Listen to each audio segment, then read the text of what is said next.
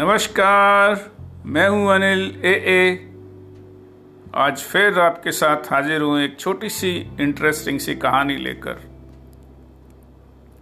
ये कहानी एक सच्ची घटना के आधार पर आधारित है। और ये कहानी है 10 दिसंबर 1914 शाम के लगभग साढ़े पाँच बजे थे। और एक बहुत ही मशहूर वैज्ञानिक हुए जिनकी कई दिन जिनको हम आज भी उपयोग में लेते हैं, Thomas Alva Edison.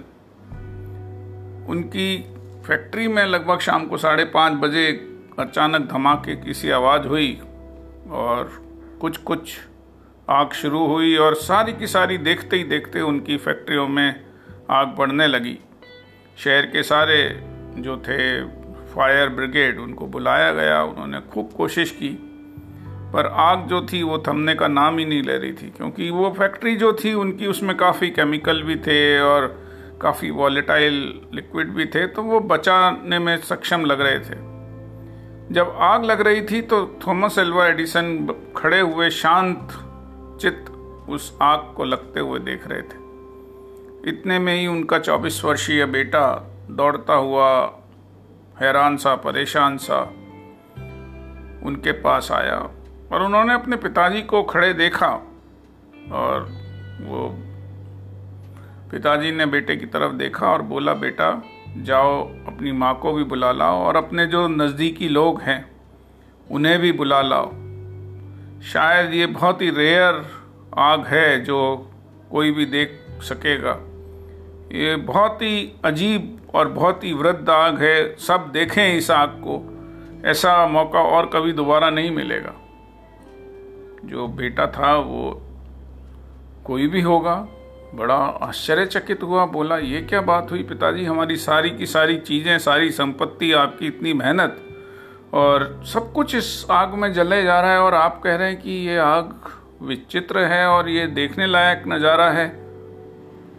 Thomas Alva Edison ने बड़े शांत मन से कहा, बेटा, कि ये बात सही है कि हमारी सारी जमा पूंजी और सब इसमें जल चुका है, जल जा रहा है। पर यह बात भी सही है कि इसमें हमारी गलतियाँ भी साथ के साथ जली जा रही हैं। और उसके बाद उन्होंने अगले ही दिन एक इंटरव्यू दिया। उन्होंने कहा कि हालाँकि मेरी उम्र 67 वर्ष की है पर मैं फिर से शुरू करूँगा और इस बार और ज़्यादा लगन के साथ और मेहनत के साथ मैं कोशिश करूँगा और बहुत ही जल्द मैं जैसी मेरी फैक्ट्री पुरानी थी, मेरा जैसा काम था, मैं उस उतना ही खड़ा कर दूँगा। लोगों ने कहा कि आप ऑलरेडी इतने बुज़ुर्ग हैं, आप कैसे कर पाएँगे? बोले, उन्होंने कहा, उससे कोई फ़र्क नहीं पड़ता कि मेरी उम्र कितनी है। मैं शुक्रगुजार हूँ कि मेरे पास विजडम है मेरे पास ज्ञान है, मेरे पास मेरी टीम है, मेरे लोग हैं, मेरी फैक्ट्री के वर्कर हैं। उन्होंने किसी पर कोई शोर नहीं किया, किसी को कोई डांट नहीं लगाई, कोई फैक्ट्री में खुद को लॉकडाउन नहीं कर लिया।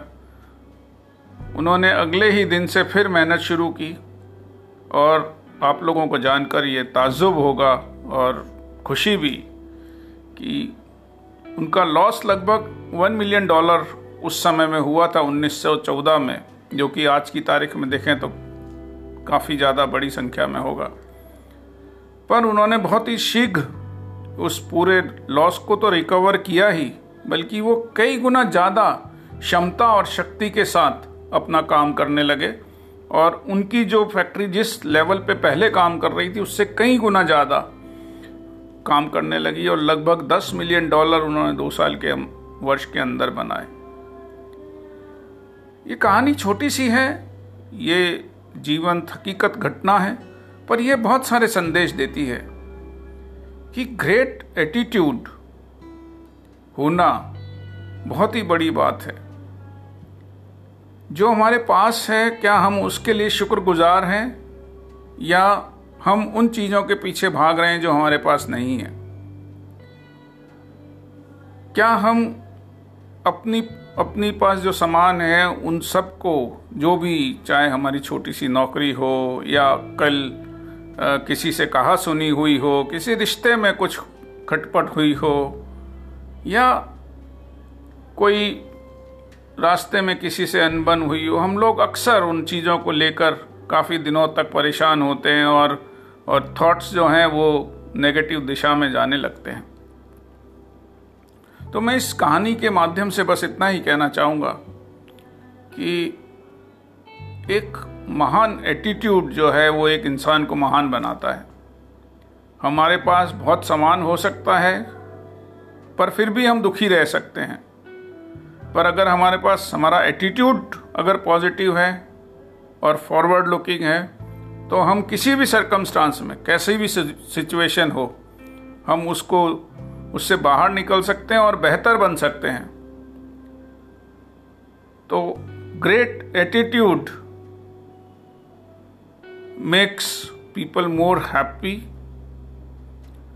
और फुलफिलमेंट भी जो है और कंटेनमेंट कंटेनमेंट जो है, वो सब एक ग्रेट एटीट्यूड से आता है। तो आज की कहानी में बस इतना ही।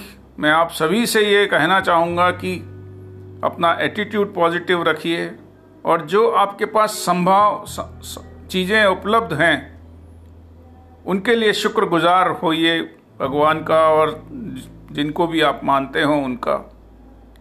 शायद दुनिया में करोड़ों लोग ऐसे होंगे जो ऐसा जीवन जीना चाहते होंगे जैसा आप जी रहे and gratitude is the path to happiness फिर मिलेंगे कल एक नई कहानी के साथ। मैं हूँ आपका दोस्त ए ए अनिल। नमस्कार, शुभ रात्रि।